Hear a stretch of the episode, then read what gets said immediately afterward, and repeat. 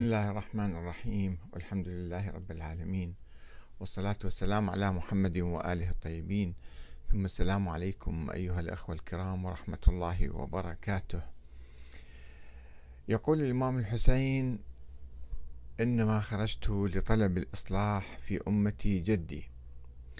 ولو جاء الإمام الحسين اليوم لوجد الأمة الإسلامية تعاني من الاستبداد من الفساد من الاستغلال من الاستعمار والاحتلالات الأجنبية للأمة الإسلامية. ولوجد الأمة الإسلامية تعاني من الانقسامات العرقية والطائفية والحزبية والقبلية والسياسية. ماذا كان سيفعل الإمام الحسين لو جاء اليوم؟ ما هي دعوة الإصلاح التي يقوم بها؟ ألا يدعو إلى كتاب الله الذي يأمر الأمة الإسلامية بالتوحد وأن هذه أمتكم أمة واحدة وأنا ربكم فاعبدون وأن هذه أمتكم أمة واحدة وأنا ربكم فاتقون واعتصموا بحبل الله جميعا ولا تفرقوا.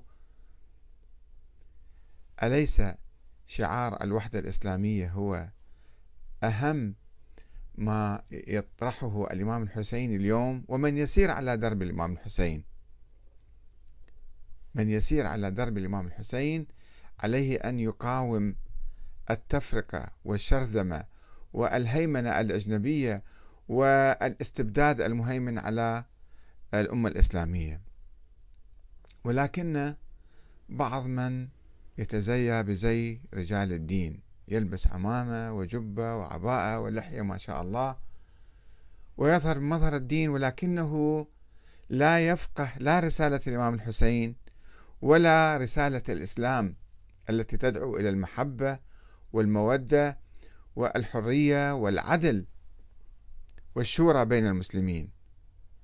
فترونهم يستغلون بعض القضايا التاريخية كقضية مقتل الإمام الحسين مثلا لكي يعمقوا الخلافات الطائفية بين الأمة الإسلامية لكي يدمروا الأمة الإسلامية لكي يفسدوا في هذه الأمة بدل أن يسيروا على خط الحسين بالإصلاح بإصلاح الأمة.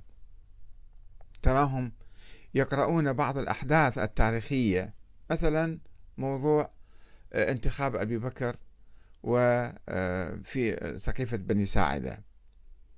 وقيام النظام الأول الراشدي على أساس الشورى.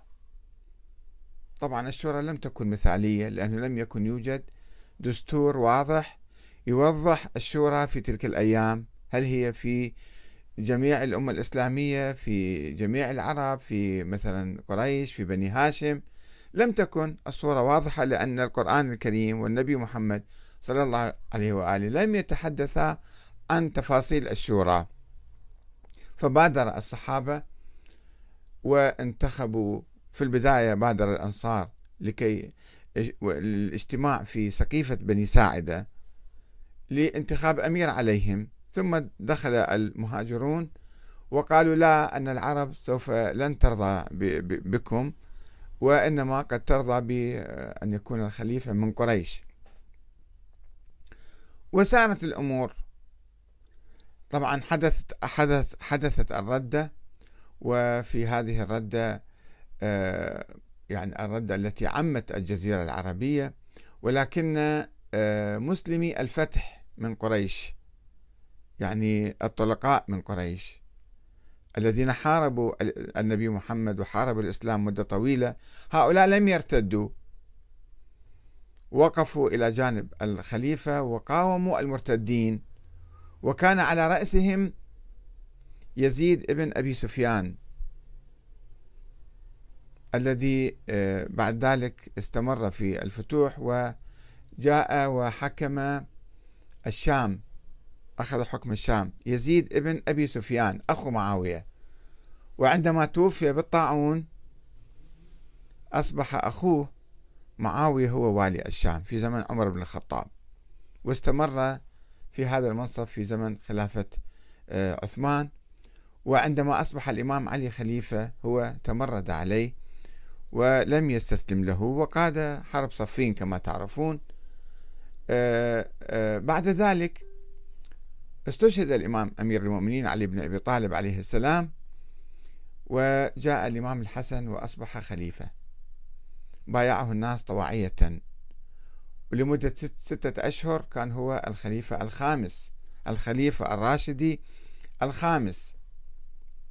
ولكن معاوية كان يحتل مساحة كبيرة ويصر على قتال آه، الإمام الحسن. فالإمام الحسن ارتأى لظروف عديدة يعني آه، مسائل عديدة. ارتأى أن يتنازل عن الخلافة لمعاوية ابن أبي سفيان. وطلب من عامة الشيعة أن يبايعوا معاوية. ولكن مع... على شروط طبعا. ولكن معاوية ارتقى المنبر في الكوفة وقال أنا اشترطت يعني مع الإمام الحسن شرط علي شروطا وها هي تحت قدمي أنا ما راح ألتزم فيها من أول يوم أعلن ذلك. ومن الشروط التي اتفق عليها أنه تعود الخلافة للإمام الحسن. وإذا الإمام الحسن ميت فتعود شورى بين المسلمين. معاوية أيضا لم يلتزم بهذا الشرط وبعد آه، وفاة الإمام الحسن التي يقال أنه أيضا آه، توفي مسموما بمؤامرة من آه، معاوية لكي يصفو له الجو. عين معاوية ابنه يزيد وليا للعهد وأخذ البيعة بالإكراه من المسلمين. وبعد ذلك معاوية أصبح يعني يزيد أصبح خليفة. الإمام الحسين رفض البيعة. أهل العراق رفضوا بيعة آه، يزيد وبالتالي آه، آه، حدثت معركة كربلاء. خرج الإمام الحسين على يزيد تلبية لأهل العراق وحدثت معركة كربلاء وقتل الإمام الحسين. هل نستطيع أن نقول أن الإمام الحسن بتنازله عن الخلافة وكان عنده جيش سبعين ألف واحد وكان يستطيع أن يقاوم مثلا؟ أنه بتنازله لمعاوية أدى ذلك إلى تعيين يزيد وبالتالي إلى قتل الإمام الحسين هل نستطيع أن نقول ذلك؟ طبعا لا لأنه الإمام الحسن أراد أن يصلح بين الأمة وأن يحقن الدماء وهكذا كان اجتهاده أن يتنازل عن الخلافة طيب نعود إلى الوراء ونقول أن آه، الشورى في سقيفة بني ساعدة وانتخاب أبي بكر وعمر وعثمان. أيضا آه، هذه العمليات كلها ساهمت في آه، تمكين يزيد للسلطة وقتل الإمام الحسين. هل نستطيع أن نقول ذلك؟ لا. إذا أردنا أن نقول أن تولي أبي بكر للخلافة وكما يقولون هو مثلا انقلاب على آه، النص على الإمام علي فالحادثة الأقرب والأهم والأكبر هي تنازل الإمام الحسن لمعاوية مما مكن معاوية وسمح له أن يعين ابنه يزيد. ولكن بعض الخطباء مثل الشيخ عبد الحليم عبد الحميد المهاجر وكثير من الخطباء بالحقيقة لا يتوقفون عند موضوع تنازل الإمام الحسن إنما يعودون إلى قصة الشورى وأنه كان هناك نص والجماعة انقلبوا على الإمام وبالتالي يحاولوا أن يحللوا الأمور بأنها هي التي أدت إلى مقتل الإمام الحسين وأن أبو بكر وعمر كانوا مساهمين وكانوا مسببين لمقتل الإمام الحسين. طبعا هذه فتنة هذا كلام سخيف وكلام خطير جدا كلام يشق المسلمين كلام يزرع العداوة والبغضاء بين المسلمين. اليوم بعد 1400 سنة من الحادثة نحن آه، يعني بدل ما نوحد أنفسنا ونتجاوز هذا التاريخ ونهتم بمستقبلنا. ترانا أنه نغوص في هذا التاريخ والتحليلات اللا منطقية واللا علمية واللا صحيحة لكي نشحن النفوس.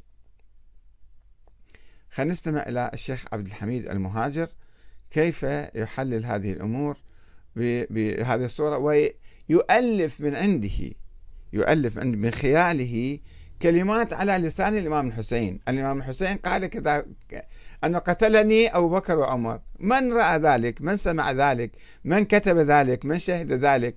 كيف أنت على الروايات المختلقة والضعيفة والوهمية والخيالية تبني حقيقة وتريد تحلل التاريخ وبالتالي تخلق عقدة بين المسلمين. بدل ما تسير على خط الحسين أنت تناقض الإمام الحسين تناقض رسالة الإمام الحسين وتزرع العداوة والبغضاء بين المسلمين.